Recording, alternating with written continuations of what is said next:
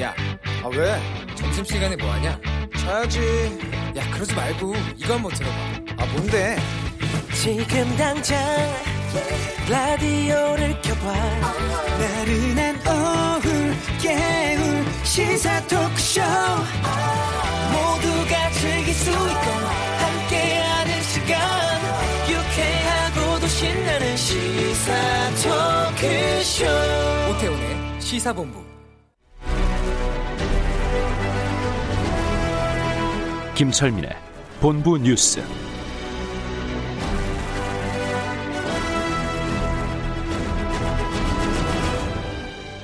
네, 이 시각 중요한 뉴스를 분석하는 시간입니다. 본부 뉴스, 뉴스의 핵심을 짚어주시는 분이죠. KBS 보도본부의 아이언민, 김철민 해설위원과 함께합니다. 어서 오십시오. 네, 안녕하십니까. 예, 중요한 뉴스들만 가지고 왔습니다. 예, 아이언민. 네. 코로나19부터 좀 정리해 주시죠. 예, 오늘도 신규 확진자가 51명 나왔습니다. 그래서 지역 발생이 36명, 해외 유입이 15명, 누적 확진자는 12,850명.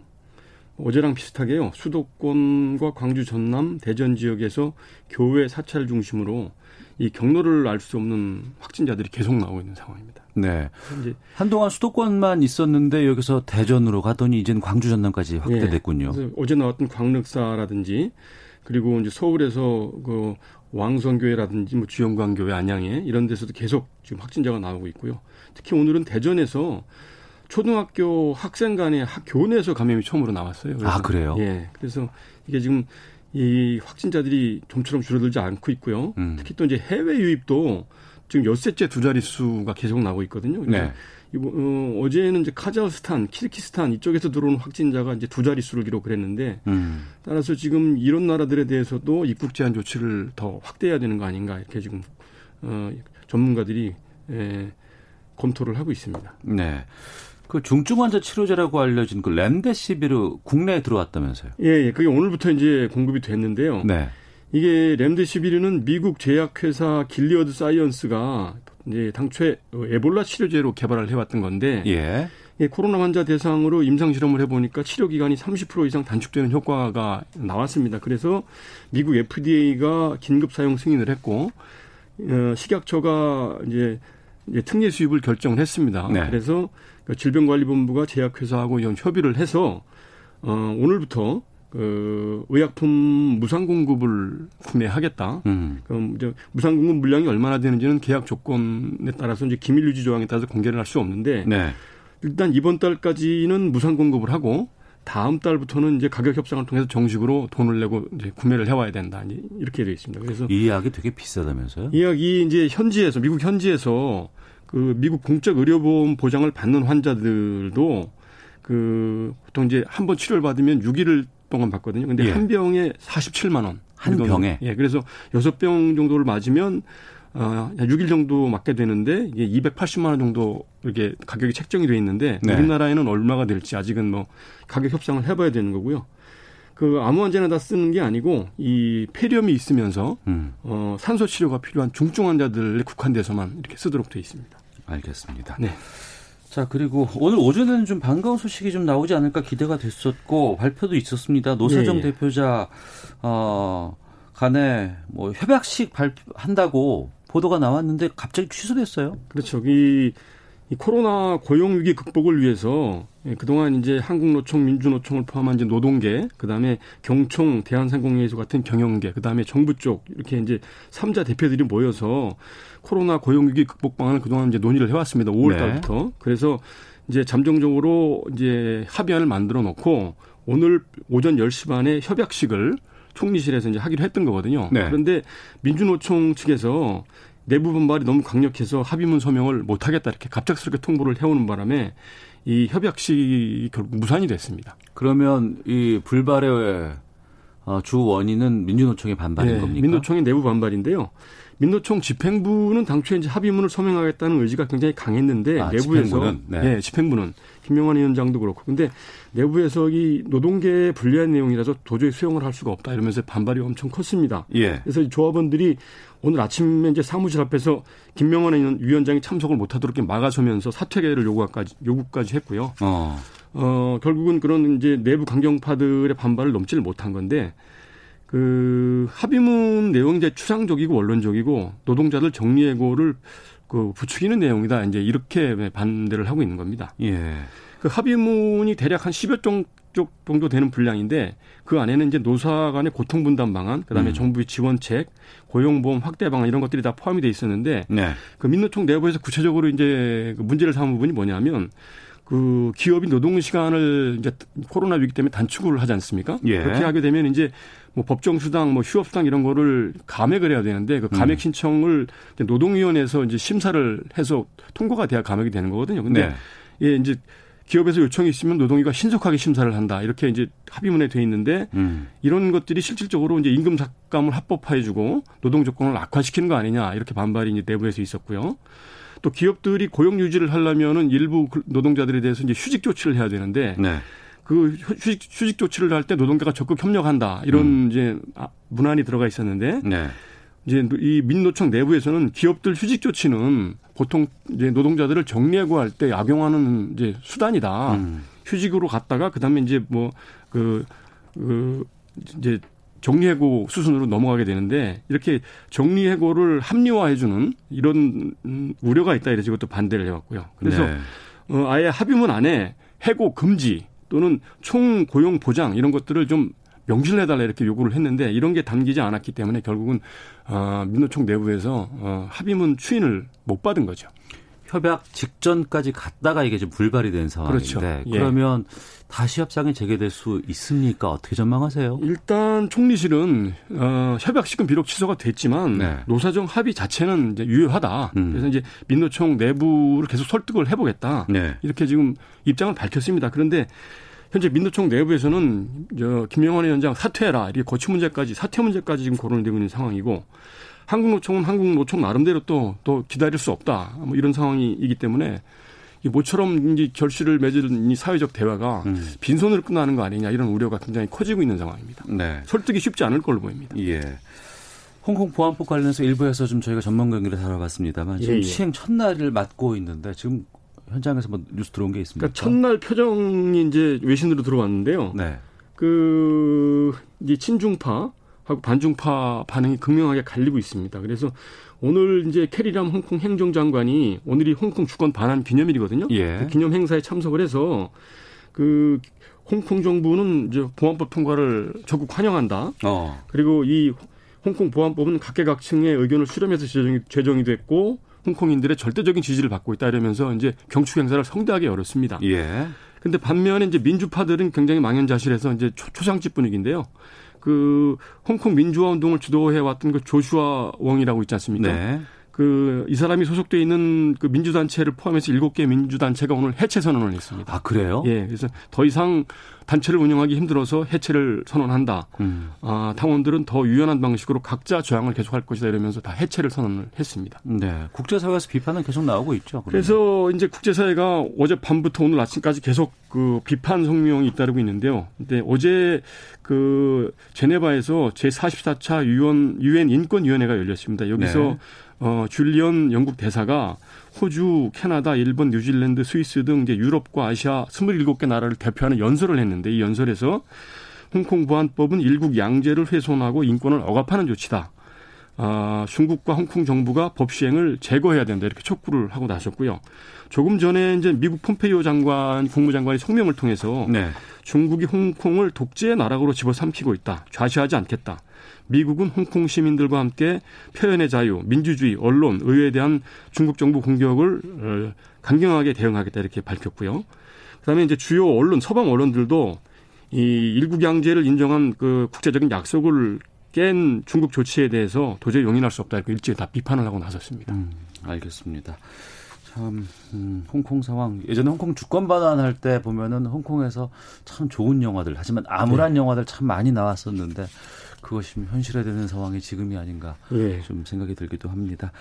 자, 아, 본부 뉴스 김철민 해설위원과 함께했습니다. 고맙습니다. 네, 감사합니다.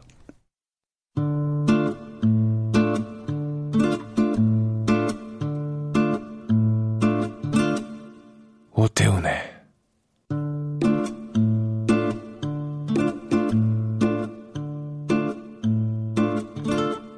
시사본부.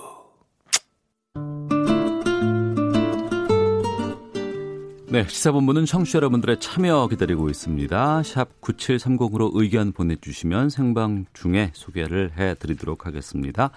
짧은 문자 50원, 긴 문자 100원, 어플리케이션 콩은 무료로 이용하실 수 있고요. 자, 매주 수요일 2부에는 전문성과 현장성이 살아있는 고품격 high quality 범죄 수사 토크를 지향하는 아는 경찰 시간이 있습니다. 김은배 전 서울경찰청 국제범죄수사팀장 나오셨습니다. 어서 오십시오. 안녕하십니까. 그리고 배상훈 전 서울경찰청 범죄심리 분석관과 함께합니다. 안녕하십니까. 안녕하세요. 네. 코로나19로 뭐 많은 곳이 어렵고 힘듭니다. 또 하지만 또 가장 어려운 것이 항공 산업이 아닐까 싶은데 최근에 항공 산업 관련해서 뉴스가 꽤 나오는데 특정 항공사에 대해서 뉴스가 집중되고 있어요. 이스타 항공 관련된 뉴스가 많이 나오고 있는데 그래서 이거를 좀 아는 경찰에서 좀 살펴보도록 하겠습니다. 주제는 두 개인 것 같습니다. 하나는 이스타 항공이 임금 체불이 뭐 상당히 많이 금액이 높다더라. 또 창업 과정에 대한 문제점이 있다더라. 이 두 가지인데 배사훈 교수께서 좀 말씀을 좀 해주시면 좋을 것 같습니다. 임금 체불이 어느 정도예요 지금? 글쎄 전체적으로 뭐 240억 정도 240억, 얘기를 하고 예. 있는 거고요. 한 다섯 달치 여섯 달치 정도 되는 것 같고요.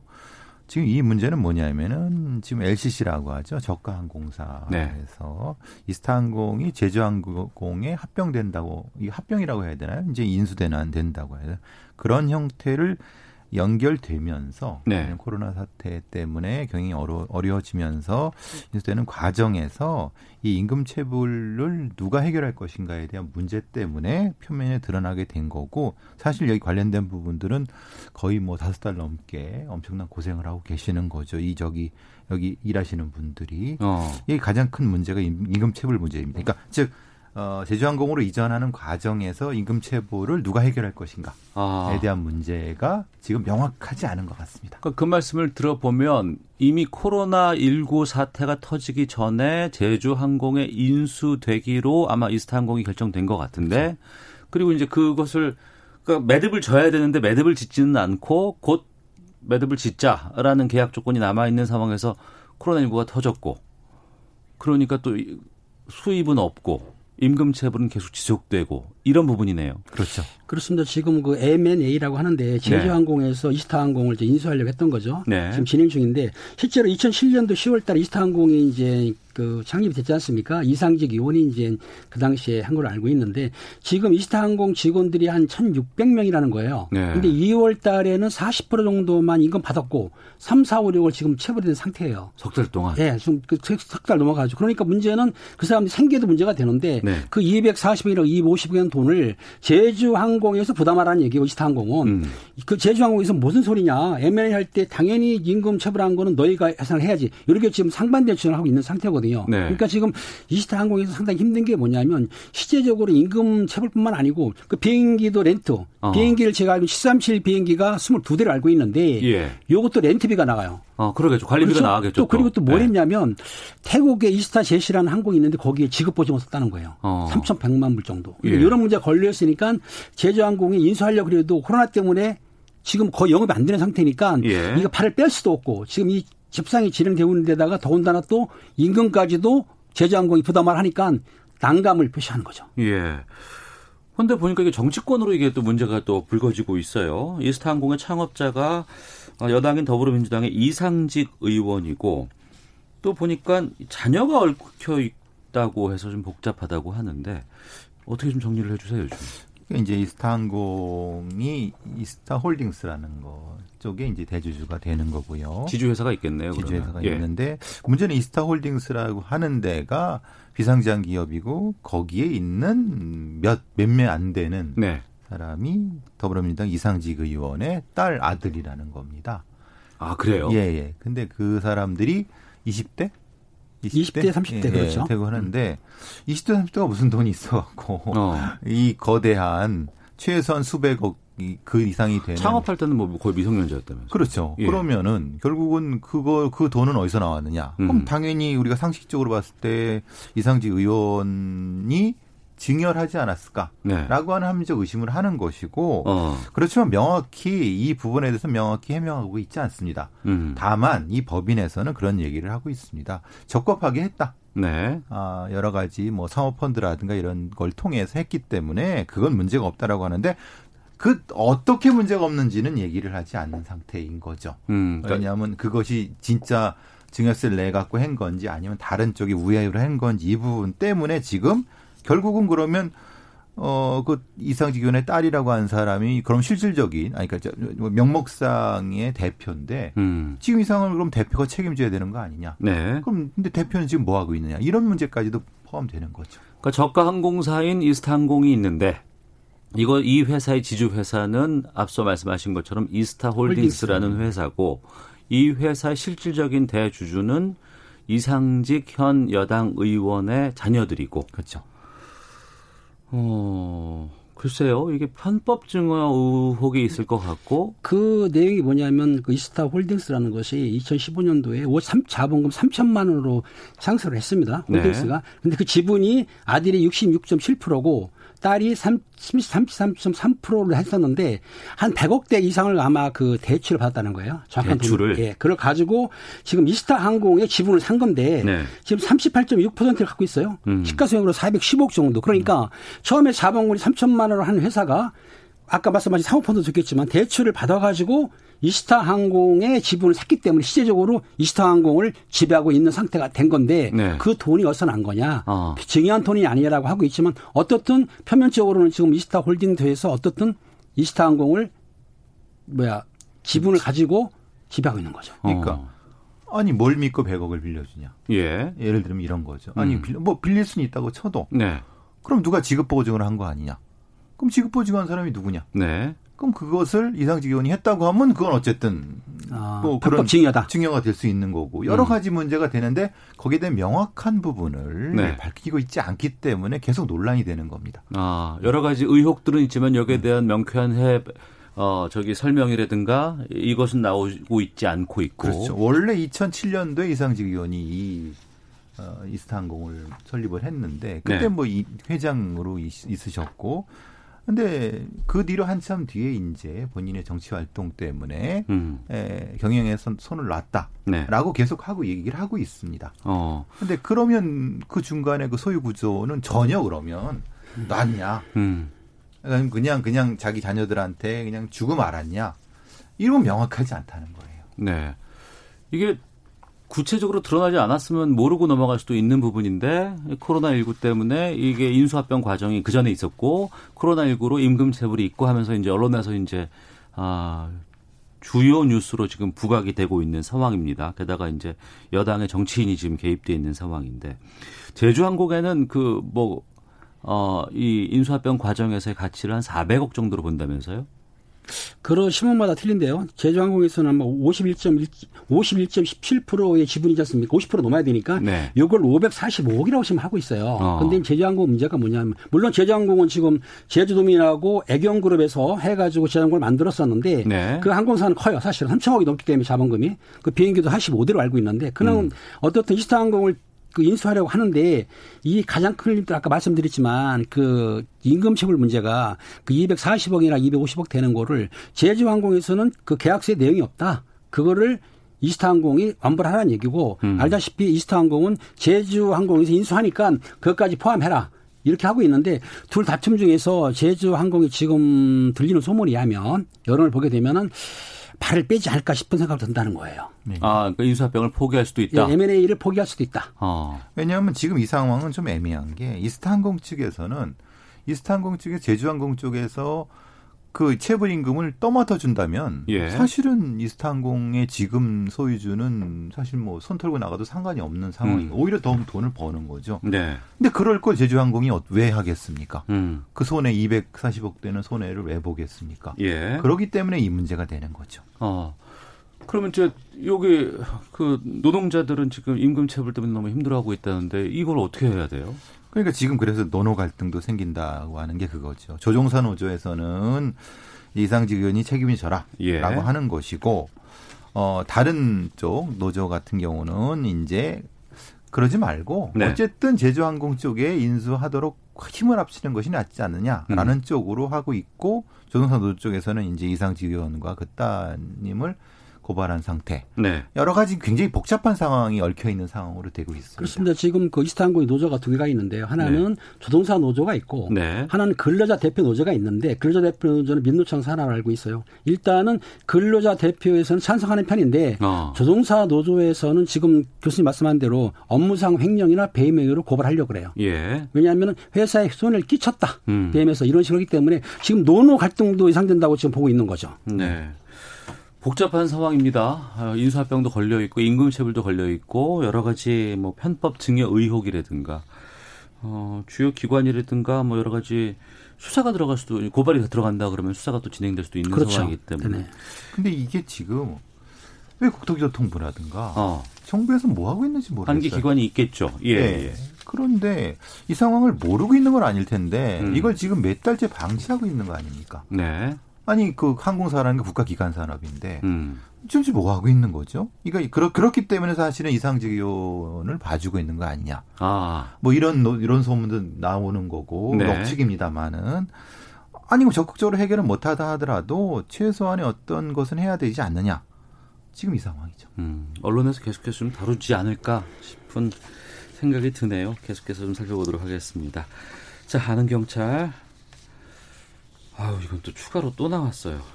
음, 살펴보도록 하겠습니다. 아동 학대로 저희가 한 두 번 다뤘죠. 예. 여행 가방에 감금돼 있었던 아이가 있었고 이 아이는 결국 병원에 가서 숨졌습니다. 근데 이 계모에 대해서 수사기관에서 수사를 지금 하고 있는 상황인데 살인죄가 될 것이냐에 대해서 저희가 많이 그때 좀 다뤄봤었는데 더 밝혀진 내용이 있다고요? 그렇습니다. 지금 내용을 보게 되면은 저 저번 그 일경 그 천안에서 벌어진 일, 아파트에서 벌어진 일인데 일곱 시간 동안 애를 가방에 감금했지 않습니까? 네. 감금해가지고 아마애가 지식세 됐는데 3일에 사망을 했어요. 그런데 네.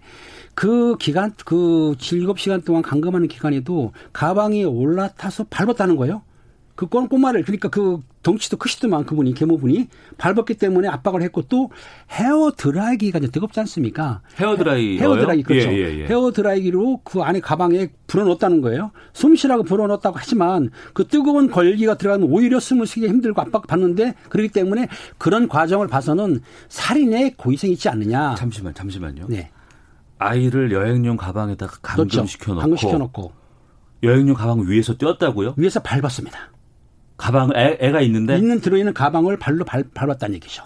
그리고 그 안에다가 헤어드라이기 뜨거운 헤어드라이기 바람을 넣었다고요? 넣었다는 얘기죠. 그렇기 때문에 검찰에서는 야 이거는 아동학대 치사가 아니고 살인의 고의가 있다 해서 살인죄를 추가한 거죠. 어. 이게 참, 어, 처음엔 경찰 수사 과정에서는 밝혀지지 않은 것이고요. 예. 검찰 수사 성취한 후에 이 과정을 여러 가지로 다시 한번, 어, 확인해 본 결과, 어, 지금 이런 행위가 드러났기 때문에 결국은 죄를 바꾼 거죠. 살인죄로 바꾼 거죠. 살인의 고의성이 입증될 수 있지 않을까. 그럼 그 말씀은 경찰이 기소를 이제 하고 이제 거- 송치할 때. 송치했죠. 검- 아, 경찰이 검찰로 송치를 했는데 기소 의견으로. 근데 그때는 나오지 않았던 여러 가지 정황이라든가 이런 것들이 검찰 단계에서 밝혀진 거네요. 그렇죠. 예, 어. 그렇게 된 거죠. 근데 경찰에서는 그 당시에 경, 아시겠지만 피의자를 구속하게 되면 예. 경찰에서 10일 내밖에 수사를 못 합니다. 10일 안에 그렇죠. 검찰을 송치를 하는데 예. 그 기간 동안에 그 부검 결과가 안 나왔어요. 아, 부검 네, 결과가. 안 나왔었고 그 피의자가 강하게 부인하니까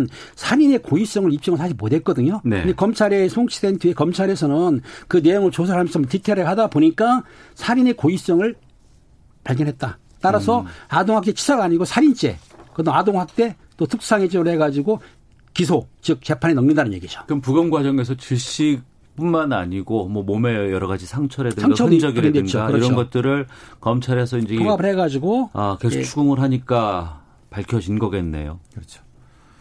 근데 이제 전체적으로 어 아마도 이제 이 정도라고 하면은 골절은 아니라 하더라도 상당히 큰 멍이 있었을 겁니다. 위에서 이제 무거운 몸이 네. 그렇죠. 눌렀기 때문에 그건 부검 과정에서 나올 나왔을 수 거고요. 예. 있는 것이고 사실 뜨거운 헤어 드라이로 바람을 넣기 때문에 아마 기도 쪽에도 여러 가지 그 상처가 있을 수 있는 거를 이후에 발견한 거죠. 예.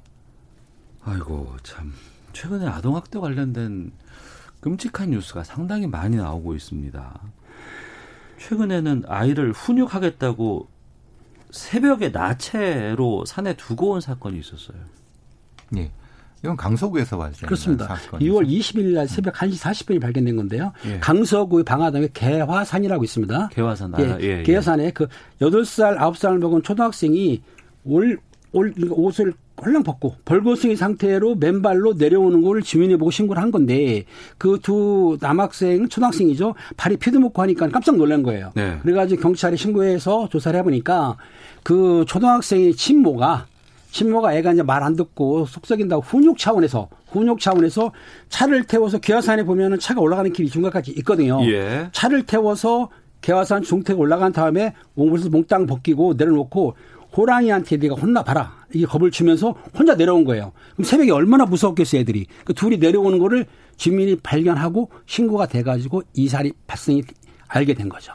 그 일을 한 것도 정말 끔찍한 일인데 훈육이라고 얘기하는 자체는 뭡니까 도대체 이건? 그러니까 이제 그, 이 경제적으로 좀 문제가 있, 있었다고 합니다. 이 예. 집 자체에서. 그러니까 그 스트레스가 결국은 이 아이들한테로 온 것이 아닌가 이런 생각을 어, 그 수사팀에서도 하는 것 같고요. 예. 그러니까 아무래도 이제 이 전체적으로 이 본인이 가지고 있는 가정이라든가 아이들에 대한 왜곡된 어, 의식 자체가 아이들을 그 고통스럽게 함으로써 본인이 이제 그 고통에서 벗어나려고 하는 참 해면 안 해서는 안 되는데 그런 상황에 몰린 것 같습니다. 어, 그래도 뭐 여러 가지 힘든 상황이 아닐 때 발견했기 때문에 그나마 좀 다행이라고 해야 될 수 있을지 모르겠습니다만 아이들이 상당히 좀 스트레스라든가 정신적인 고통도 좀 꽤 심할 것 같아요. 그렇죠. 정신적인 트라우마가 분명히 존재하는 거고 이렇게 되면은 어두운 상태 버려지게 되면요. 어, 일종의 폐쇄 공포증이라든가 공황 장애 같은 것이 나타날 수가 있거든요. 왜냐하면 예. 어, 좁은 방이라든가 아니면 어두운 불이 꺼진 공간에 이렇게 들어가게 되면 자, 소스라치게 놀라게 되고 낯선 곳에 껌껌한 곳에 가면은 이 성인도 불안해요. 그렇죠. 그렇죠. 그 개화산이 산인데 야생동물이 예. 있습니다. 물론 큰뭐 증상 없다 하더라도 근데 초등학생을 그 새벽에 그 산에다 갖다 놓는다는 거를 어떻게 부모가 그런 생각을 하는지 이해를 못 하겠어요. 생각해 보세요. 자기 아끼는 사랑하는 자녀들을 갖다가 그 산에 아무도 없는데 새벽에 거기에 더군다나 옷도 안 입히고 나체로 나눈다? 아 이건 온전한 정신이 아닐 것 같아요. 제가 보기엔.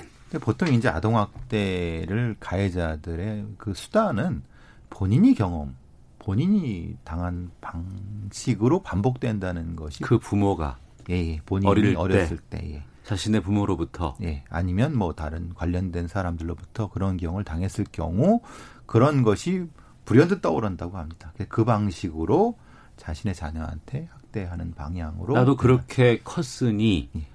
내 아이도 그런 방식으로 난 키울 수 있다. 키울 수 있다기보다는 일종의 무의식 같은 무의식으로. 거죠. 예, 예. 왜냐하면 그 고통이라는 것이 전이 된다고 하거든요.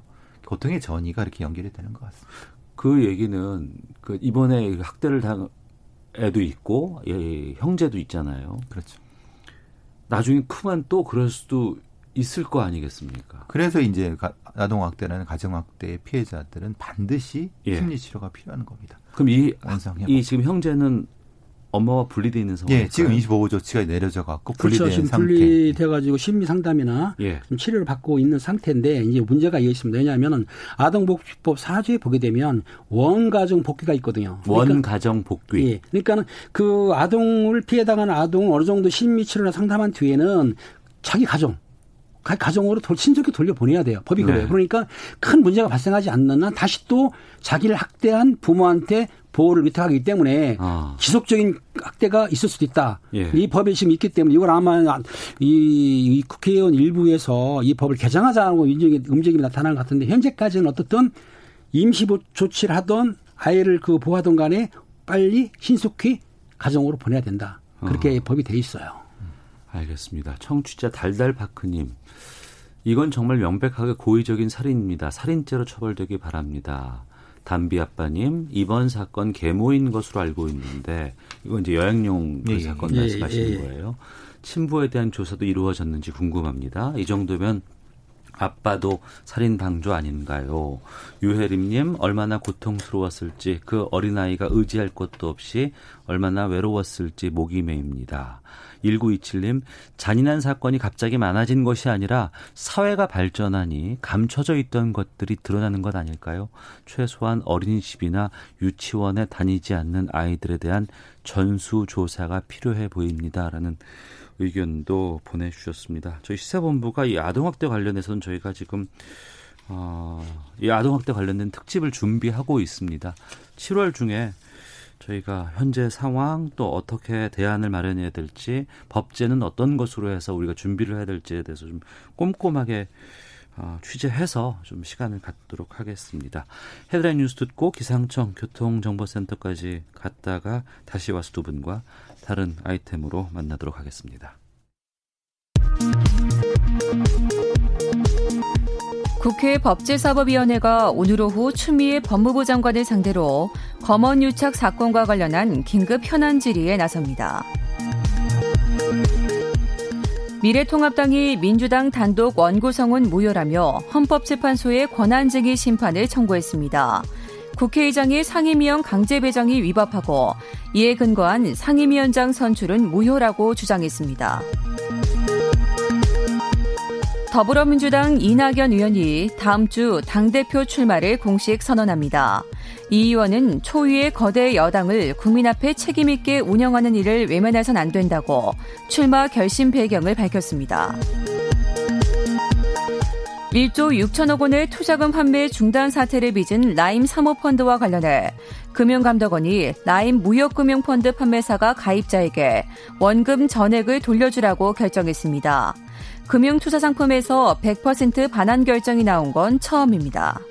지금까지 헤드라인 뉴스 정원 나였습니다. 이어서 기상청의 송소진 씨 연결합니다. 미세먼지와 날씨 정보입니다. 구름이 많이 껴서 하늘이 회색 빛인 곳도 있지만 공기는 무척 깨끗한 상태고요. 가시거리도 대부분 20km 안팎으로 길게 트여 먼 곳의 풍경이 잘 보이고 있습니다. 오늘 종일 청정한 대기 상태가 이어지면서 전국의 미세먼지 농도는 좋음을 유지하겠습니다.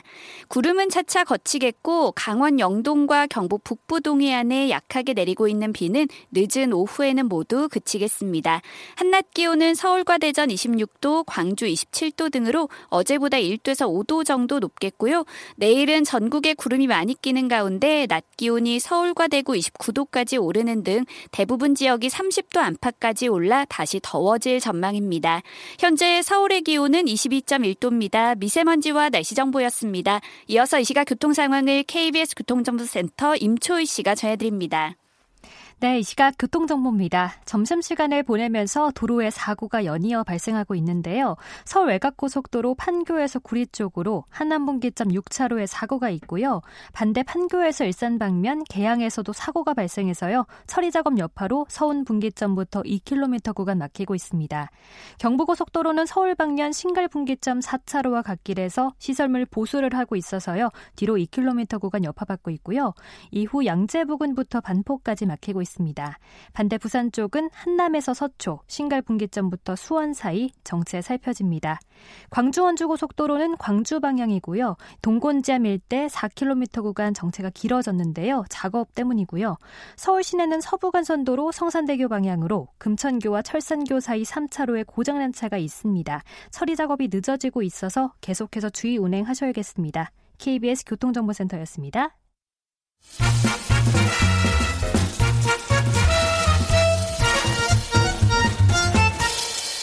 오태훈의 시사 본부.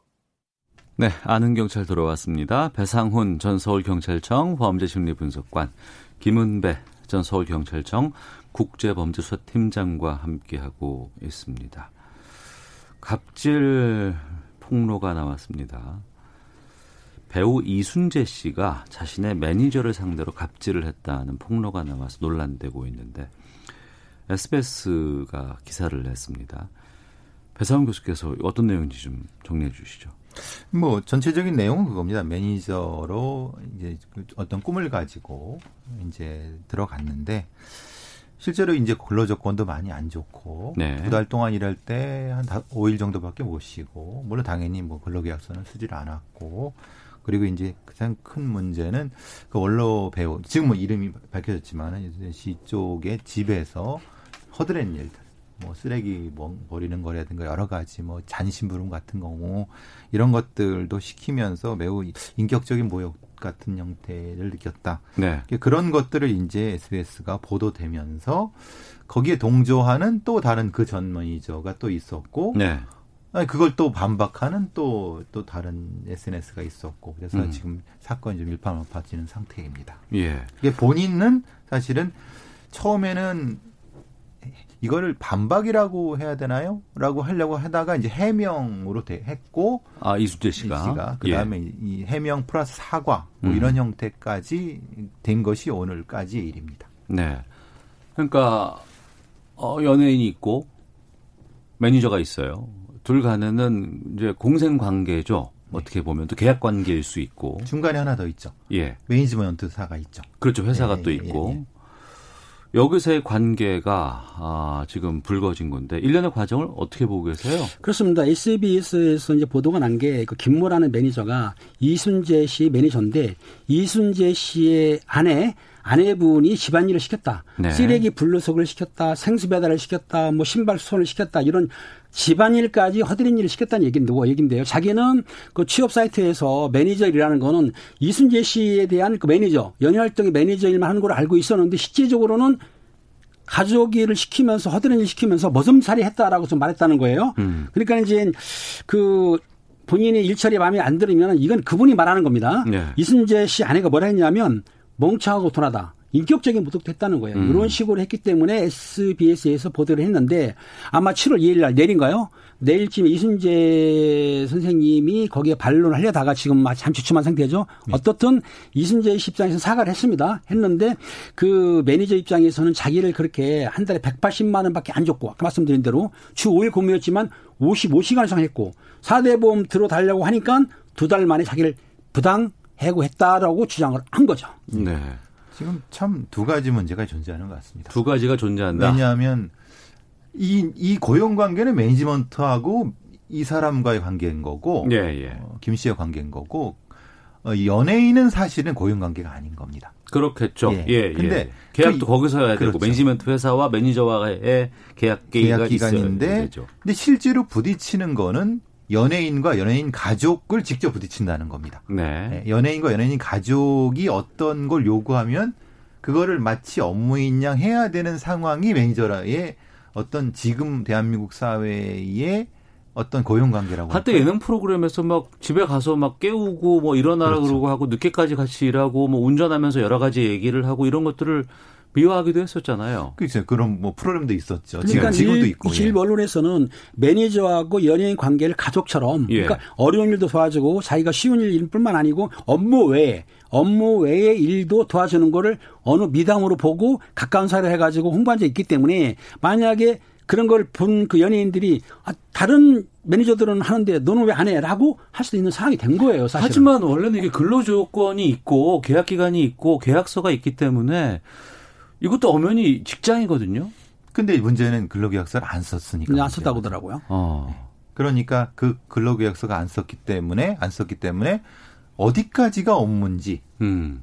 이 부분에 좀 논란이 있을 수 있는 거죠. 그렇습니까? 업무 일만 하는 거냐 아니면은 개인 가정까지 보는 완전히 개인 비서처럼 해야 되는 것이냐 이런 문제가 명확하지 않기 때문에 그러니까 그 혜택을 받는 입장에서는 연예인 입장에서는 가족 일까지 해줘라. 개인 비서로 생각을 했고 이 매니저 입장에서 볼 때는 내가 소속된 엔터테인먼트이기 때문에 그 업무 시간의 일 외에는 안 하겠다. 이런 데서 문제가 됐던 걸로 보이는 보여지는 거죠. 하지만 매니저도 근로기준법에 다 해당되잖아요. 당연하죠. 당연히 그러니까요. 되고 예. 그 당연히 적용이 되고 물론 이제 이 회사 대표는 5인 미만이기 때문에 뭐 아니다라고 하지만은 그거는 그분이 잘 모르시는 거고 적용되는 부분이 없, 뭐 제외되는 부분도 있지만은 음. 어쨌든 핵심적인 건 그겁니다. 들어갈 때 명확하지 않고 또 상식적인 선에서 근로계약서가 없다 하더라도 상식적인 선이라는 것이 있는데 그걸 넘어서는 것이 아니냐. 네. 즉 개인적인 형태의 심부름까지 하려고 매니저 들어간 것은 아니지 않느냐. 음. 그 부분은 사실은 그 회사 대표는 분명히 간과하고 있는 것 같습니다. 네.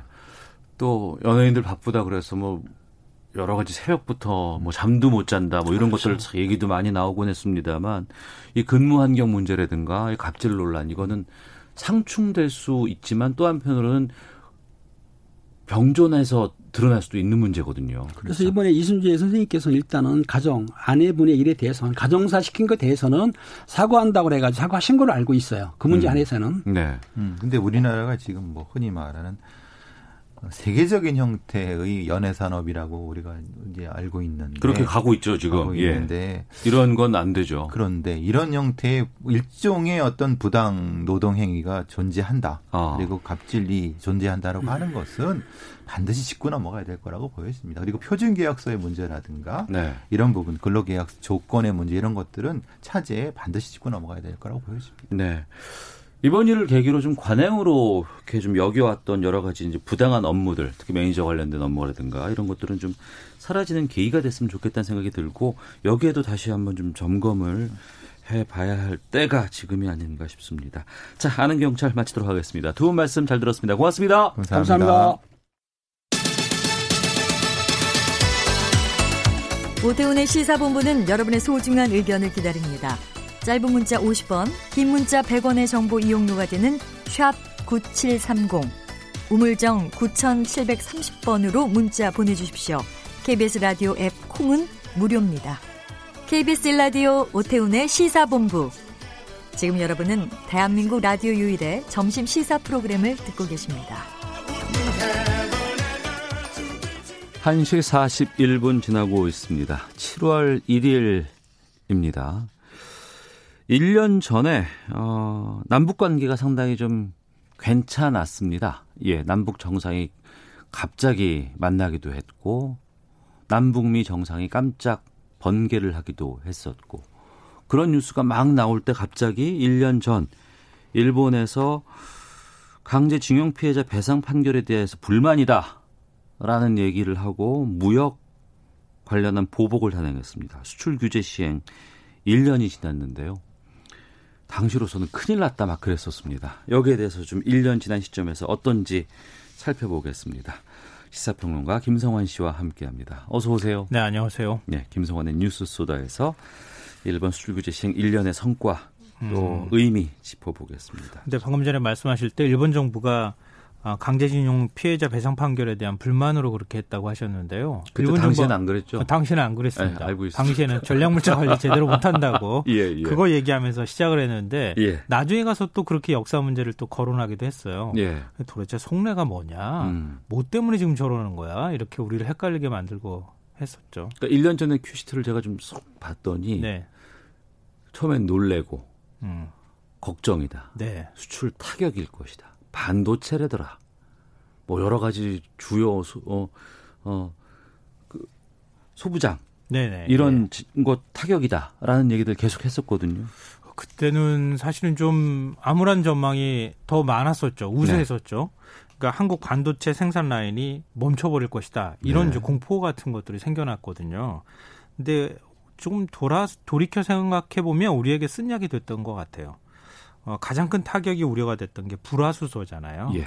그러니까 99.99999%. 어, 예, 맞아요. 예, 예. 뭐 구가 몇 개냐에 따라서 예, 이거 예. 다르다 뭐 이렇게 얘기까지 나왔었는데 지난해 7월부터 올해 5월까지 일본산 수입액이 전년 같은 기간보다 89.4%가 줄었습니다. 네. 일본산 수입 비중은 42.4%에서 9.5%로 뚝 떨어졌거든요. 네.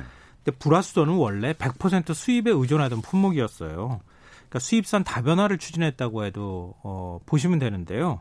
중국산하고 대만산 수입을 늘렸어요. 네. 그러니까 일본산 수입의 비중이 당연히 떨어질 수밖에 없는 거죠. 근데 그 일본산을 다른 나라 걸로 대체 못 한다고 그때 막 그랬었는데 그 정도는 아니었나 봐요. 네, 그거는 아니었던 것 같아요. 나중에 어. 살펴보니까. 예. 그리고 나머지 두 개 품목 포토 레지스트와 어, 폴리이미드라고 하는 게 있었죠. 네. 이건 좀 상황이 달라요. 음. 일본 수입 비중이 92.8%에서 86.7%로 소폭 주는데 그쳤습니다. 네. 포토 레지스트 같은 경우에 삼성전자가 급한 대로 벨기에 일본 기업과 합작 법인을 설립해서 7% 정도 수입 대체 효과를 거두긴 했는데 음. 그것도 역시 일본 기업하고 합작 기업이니까 일본하고 무관하다고 볼 수는 없고요. 예.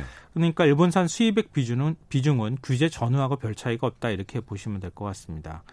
또 일본 정부가 지난해 12월 이 특정 포괄 허가 대상으로 살짝 변경을 했잖아요. 어. 그래서 수입할 수 있도록 해줬죠. 예. 근데 그 영향도 사실 있는 것 같습니다. 음. 그리고 플루오린 폴리이미드 역시 일본산 비중이 92.7%에서 92.9% 거의 비슷합니다. 이것도 큰 변화가 없었는데요. 일본 정부가 자국 업체 피해를 최소화하기 위해서 수출을 전면적으로 틀어막지 않은 그런 영향으로 보입니다. 그 말씀은 그 처음에 들고 나왔던 가장 우리에게 타격을 줄 거라고 했던 핵심 소재 세 개 품목. 네. 이건 1년 지난 시점에 우리로서는 큰 위기로 닥치진 않았다. 네, 그렇죠.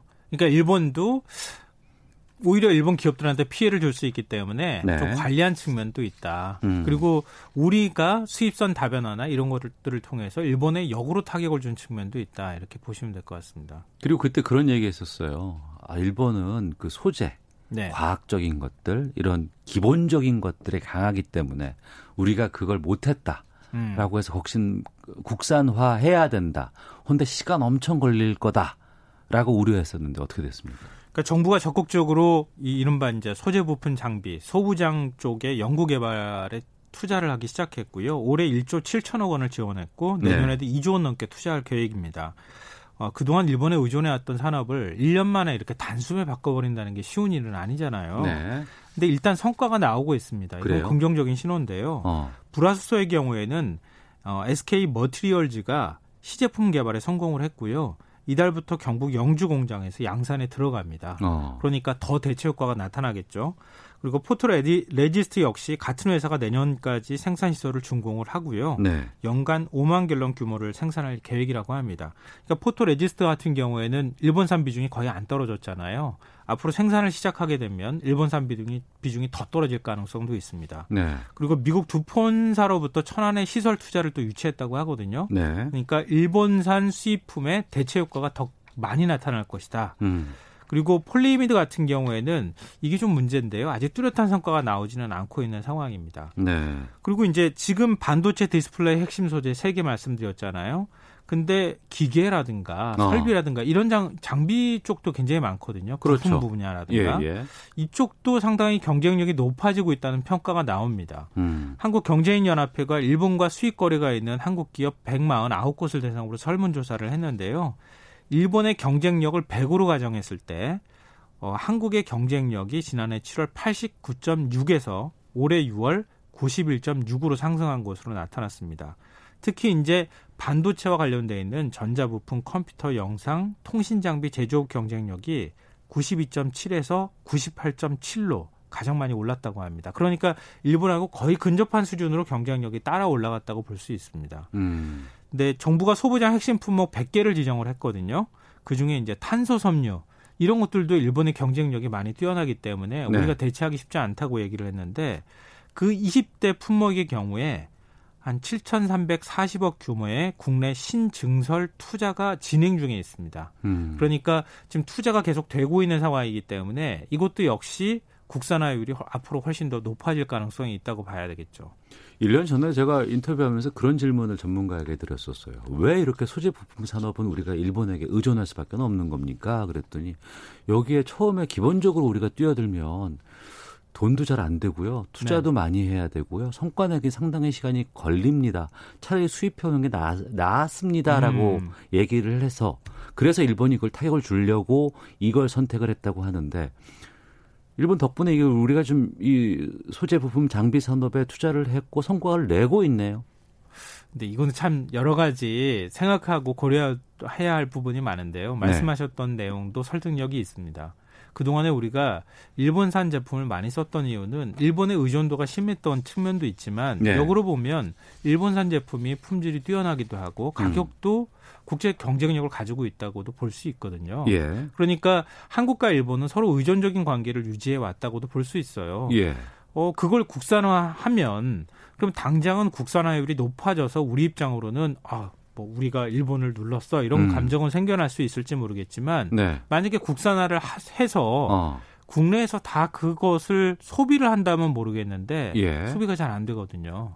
아, 효율적인 측면도 고려를 해야 되겠군요. 네, 글로벌 경쟁력을 또 갖춰야 하는 측면도 있거든요. 예. 그러니까 우리가 투자를 기본적으로 하면 음. 일본을 이길 수 있을 만큼의 경쟁력을 가져야 한다는 거예요. 거기까지 가야죠. 예, 그래야 전 세계를 상대로 해서 시장을 넓히고 어. 어, 거기에서 수익을 거둘 수 있거든요. 예. 과연 그 단계까지 끌어올릴 수 있겠느냐? 어. 이건 아직 좀 숙제로 남아 있다고 볼 수 있습니다. 예. 우리로서는 여러 가지를 돌아볼 수 있는 계기가 됐고 네. 정말 효율적으로 아니면 전략적으로 투자와 이런 것들을 집중, 집중시킬 수 있는 고민도 안겨줬고 또 음. 그걸 해 나가는 과정이에요. 네, 맞습니다. 근데 일본은 원래 어 우리가 이거 지정해서 타격 주면은 쟤네 꼼짝 못할 거야라고 생각하고 이거 했을 거 아니겠습니까? 그렇죠. 일본 입장에서는 그렇게 생각을 했겠죠. 근데 그 의도와 다르게 가고 있다고 볼 수밖에 없지 않습니까? 음, 일단 을- 일본의 의도가 잘 적중하지 못했다, 맞아 떨어지지 않았다 이렇게 볼 수 있죠. 네. 그러니까 일본이 왜 굳이 반도체 디스플레이 그 부품 소재와 관련돼 있는 세 개 품목을 딱 지정해가지고 수출 규제를 했느냐, 음. 일종의 급소 찌르기 뭐 이렇게 설명했었잖아요. 네. 그러니까 작은 침 하나 가지고 한국 경제에 가장 큰 타격을 줄 수 있는 방법이 뭘까? 고민하고 고민한 끝에 내놓은 결과다 이렇게 볼 수 있거든요. 예. 근데 지금 제가 앞서 설명드렸던 것처럼 급소가 찔린 건 아니었던 거예요. 어. 그러니까 결국은 일본도 손해 볼 수밖에 없다는 거를 일본 스스로가 깨달았다고 볼 수 있습니다. 그리고 또 일본이 한국을 아직도 한 수 아래로 내려, 내려다보는 게 있거든요. 네. 그러니까 국제 경쟁력이라든가 아니면 국제 외교 무대에 있어서의 영향력 이런 측면에서도 그렇고요. 그러니까 그런 시각들을 가지고 있었는데 한국이 어 그러면 우리가 다 해버리겠다 이렇게 나왔으니까 음. 일본 입장에서도 좀 적잖이 놀란 측면이 있을 겁니다. 정책적인 실패도 있을 수 있겠지. 물론 그들은 인정 안 하려고 하겠지만 네. 일본 기업들 타격도 꽤 될 것 같은데요. 그 일본 기업들 사이에서 아우성이 먼저 터져 나왔죠. 어. 아, 한국에 수출 못하게 하면은 수출해온 일본 기업은 그럼 타격이 없느냐. 특히 반도체 분야에 있어서만큼은 세계 최고의 어떤 경쟁력을 가지고 있는 게 한국이잖아요. 네. 근데 반도체 수출을 해야 할 때 그때 소재라든가 이걸 수출 못하게 하면 거의 일본 기업들은 망하라는 얘기나 다름이 없다 이런 목소리가 나왔는데요. 음. 어, 원래 일본 언론의 반응을 보면 심경이 아주 복잡해 보여요. 우리도 한번 참고해 볼 비- 부분이 있는데요. 네. 어, 도쿄 신문은 특보한 칼럼을 통해서 수출 규제가 대일본 의존도를 줄이는 효과로 나타나서 일본 기업에 악영향을 미치고 있다 이렇게 평가를 했어요. 근데 이것만 보면 우리가 한 방 먹였다고 생각할 수 있잖아요. 근데 이럴수록 우리가 좀 냉정한 평가가 필요합니다. 네. 니혼 게이자의 신문이 보도를 한 걸 보면요. 한국 언론이 일본 의존 극복이라고 얘기는 하고 있지만 사실은 다르다. 음. 불화수소의 경우에도 한국산이 아직 일본산보다 품질이 떨어진다. 네. 반도체 만들 때 불화수소가 꼭 필요하거든요. 네. 어, 애칭이라고 하는데 아마 사용하는 것으로 제가 알고 있는데요. 그러니까 이렇게 돼버리면은 순도가 떨어지면 한국산 반도체 수율이라고 흔히들 표현하는데 음. 불량품이 나오기 나와요. 불량률이 나온다. 예, 예. 수율이 떨어져요. 어. 그러면 한국에 손해를 또 입, 입히는 거나 다름이 없다. 단가에 또 반영이 되겠죠. 네, 그렇죠. 그러니까 중국이 우리나라 반도체 수준을 따라오지 못하는 게 수율이 낮기 때문이거든요. 아. 근데 그런 부분들까지 아마 일본은 보고 있는 것 같아요. 예. 그러니까 우리가 지금에 있어서 무조건 이 방향이 옳다. 한 번쯤 그렇게만 생각하지 말고 점검해 볼 필요도 있고 음. 앞으로 거기에 따라서 일본에 충분히 경쟁력을 가질 만큼 확실한 투자를 통해서 우리가 경쟁 우위를 확보할 필요도 있다. 이런 걸 보여주는 거죠. 양국 간의 여러 가지 문제들, 기업적인 측면도 살펴봤고, 아, 그 수출 규제 이후에 일본산 제품 불매. 무섭게 일어나. 어우, 대단했어요, 정말. 이거 누가 시켜서 되는 게 아니고요. 우리 예, 국민들 아, 음, 우리 국민의 민도가 엄청나게 높잖아요. 이거 네. 누가 시켜서 하, 한다고 될 일이겠습니까? 그러니까 처음에 일본에서는 아이 금방 하고 말겠지 이렇게 나왔는데 그렇지 않았던 걸 보여준 건데요. 일본 맥주 한국 시장에서 거의 퇴출 위기 수준까지 내몰렸습니다. 한 10% 정도 아직까지도 어, 이전에 비해서 판매량이 있기는 하다고 하는데요. 네. 이거 누가 먹는지도 모르겠다. 음. 이거 오히려 궁금할 정도다 이런 얘기가 나오고요. 일본 완성차 업체 닛산은 뭐 자동차. 한국, 예, 한국 철수 결정했고요. 어. 어, 도요타나 혼다 같은 일본차 수입량이 지난해 3분의 1 토막 났습니다. 그러니까 전체 수입차 시장에서 차지하는 비중이 20%가 넘었던 게 지금 한 7% 수준까지 떨어졌습니다. 네. 여행과 관광은 제가 굳이 말씀 안 드려도 될 것 같아요. 어제 KBS. 뉴스나인의 황현택 기자가 그 대마도 네. 그쪽 가서 보니까 쓰레기밖에 없다고 어, 얘기. 썰렁한 상황이기도 예, 하고요. 예. 지금 또 코로나 19 때문에 양국 간의 이동이 아예 끊긴 상황이니까요. 네. 어, 그리고 패스트 패션 브랜드 유니클로 임원이 불매운동 오래가지 못할 것이다 이렇게 얘기를 했는데 유니클로 국내 운영사인 FRL 코리아의 지난해 매출이 전년 대비 31% 줄었습니다. 네. 매장도 한 10여 곳 정도가 지금 철수를 한 상황이고요. 음. 자매 브랜드인 지유의 경우에는 아예 국내에서 철수하고요. 올림푸스도 이미 철수를 했습니다. 네. 뭐 이런 식으로 일본 기업들이 연이어 철수하는 모습들을 보이고 있습니다. 어, 양국 간의 관계를 설명할 때 가깝고도 먼 나라라고 하잖아요. 네. 예. 어, 많은 감정도 남아 있지만 또 한편으로는 양국이 윈윈할 수 있는 위치나 여러 가지 상황들이 참 많이 있기도 합니다. 이 꼬인 관계를 어떻게 풀어야 될까요? 아, 참 어려운 질문 하셨는데요. 전문가들조차 해법이 마땅히 안 보인다 이렇게 얘기를 하고 있어요. 네. 어, 역사 문제로서부터 시작된 게 지금 경제, 정치까지 지금 옮겨 붙은 상황이잖아요. 일단 8월 초가 고비가 될 것으로 보입니다. 그러니까 일, 제 강제징용 배상 판결과 관련해서 법원이 8월 4일부터 일본 제철 자산에 대한 현금화 명령을 내릴 수 있거든요. 예. 근데 일본 정부는 현금화가 실행이 되면 보복 조치를 하겠다 이렇게 공언을 하고 있어요. 예. 만약에 이게 우리가 실행에 옮기게 되면 보복 조치가 바로 따를 가능성이 있고요. 그러면 앞으로 더욱 관계가 꼬이겠죠. 음.